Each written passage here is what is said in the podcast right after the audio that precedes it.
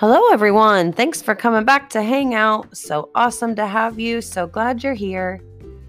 Today, let's get a visual in our heads and picture yourself on God's mountaintop. Picture yourself on the tip top of a mountain. In the book of Isaiah, chapter 58, verse 11, it says, The Lord will always lead you. So imagine we're climbing up to the top of this beautiful mountain. We turn our back on this noisy world with all of its distractions and stresses and worries, and we climb up the rocks that God Himself created. Imagine listening to His voice whispering to you in the wind. No crowds of people, no school, no practice, no homework, no phones, no tablets, no video games, just you and God. God gently invites you to sit on that high mountain far above the trees and look out with Him at the ancient mountain peaks that will never be worn down, the ones He created.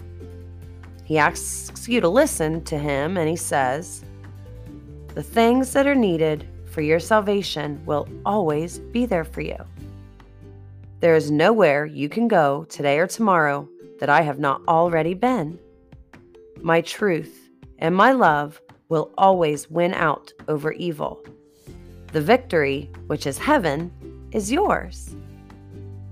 Let's spend some quiet time in prayer and picture ourselves up on a mountain with just us and God, looking out over His creation, just spending quiet time allowing Him to speak to our spirits. So let's spend some time on His mountaintop. It's an unchanging place in a world that's always changing.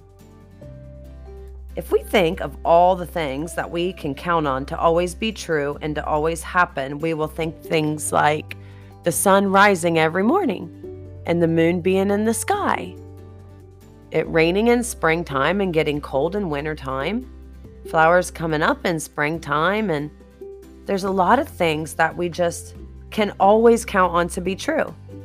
Do you ever notice that those are always things of God?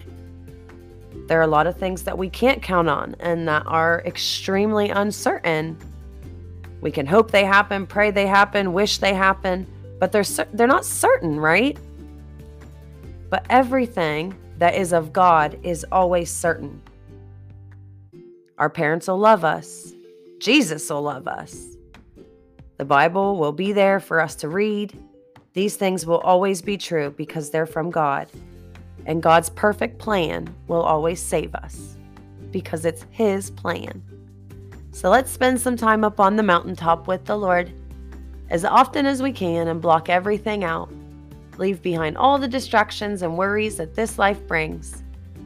Just us and Him, listening for His voice and, and accepting His love and His comfort. What do you say? Dear God, thank you so much for this day. Thank you so much that everything that is of you is a guarantee. Everything in your word, it's not a question of is it true? Does it work? Of course it does. It's from you. You're a God that can't lie, that has never broke a promise, that has never and will never fail. Everything that you say has and will come to pass. So when you tell us you love us, and you'll carry us in the palm of your hand, that's something we can be certain of. There's lots of things in this life every day that come at us that makes us uncertain.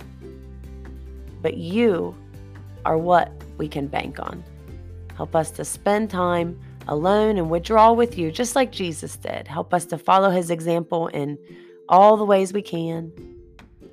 Thank you for Jesus dying on the cross so we can go to heaven. In Jesus' name we pray. Amen. You guys are so awesome. Thanks for hanging out, and I'll see you again tomorrow. Go, Jesus, go.